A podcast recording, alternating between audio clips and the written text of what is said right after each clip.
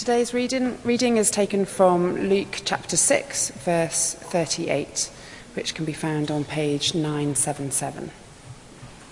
That's Luke chapter 6, verse 38. Give, and it will be given to you, a good measure, pressed down, shaken together, and running over, will be poured into your lap. For with the measure you use, it will be measured to you. This is the word of the Lord. Thanks be God. to God. Thank you very much, Tara. Now, if uh, some of the children would like to come and get a better view down at the front, maybe bringing um, a parent with them, uh, some of them, because uh, we will be using um, my breakfast, some cereal here, um, and there are some very dangerous nuts and dried fruit. So um, if some of the children would like to come to the little area here, um, there's a pew here with maybe some of their parents to get a better view. Now, this morning, um, as uh, I'm sure you all know, we're doing a mini series on um, stewardship, on looking at uh, how we handle our possessions, how we view all the things that God has given us. And today we're looking at God's generosity to us.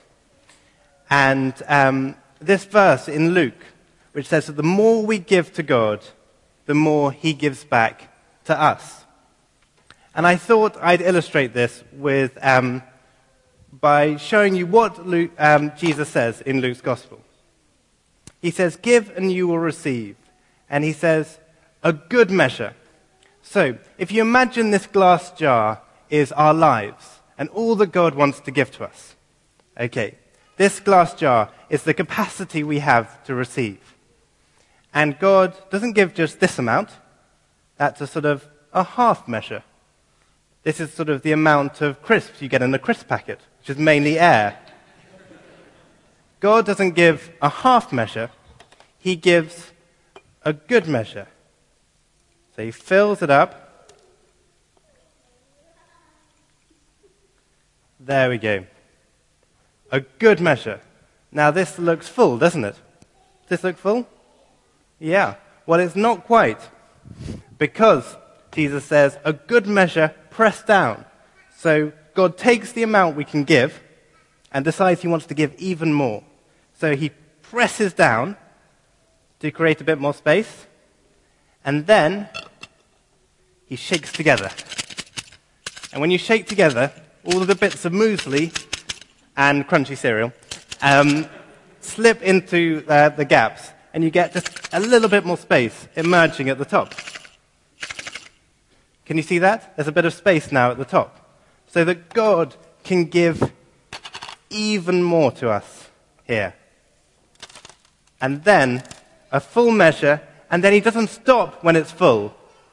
God continues to give, running over. Just continues to give and to give and to give. And this is a picture of how God likes to give to us.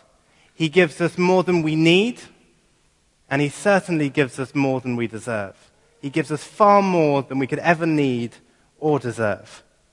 God doesn't give us the minimum, He gives us the maximum because He loves us and longs to give to us.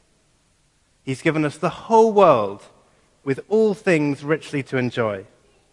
He's given us his Son, Jesus Christ. And he's given us the Holy Spirit that we might know God personally and intimately. And he's given us the gift of eternal life with him. And God continues to give in our daily life. He, and he promises that if we give to him, he'll give back to us. This is a promise. It's not that if we give, God might give to us. It's that if we give, God will give to us. And God is faithful to his promises. So, shall we pray? Father, thank you for your generosity to us. Thank you for all the wonderful things that you give to us. Thank you for our parents, for our friends, for our brothers and sisters. Thank you for the food you give us. And Lord, please help us to be more generous with what we give trusting that when we give to you, you'll give back to us a good measure, pressed down, shaken together, and running over. In Jesus' name, Amen. We come now to our, our final hymn.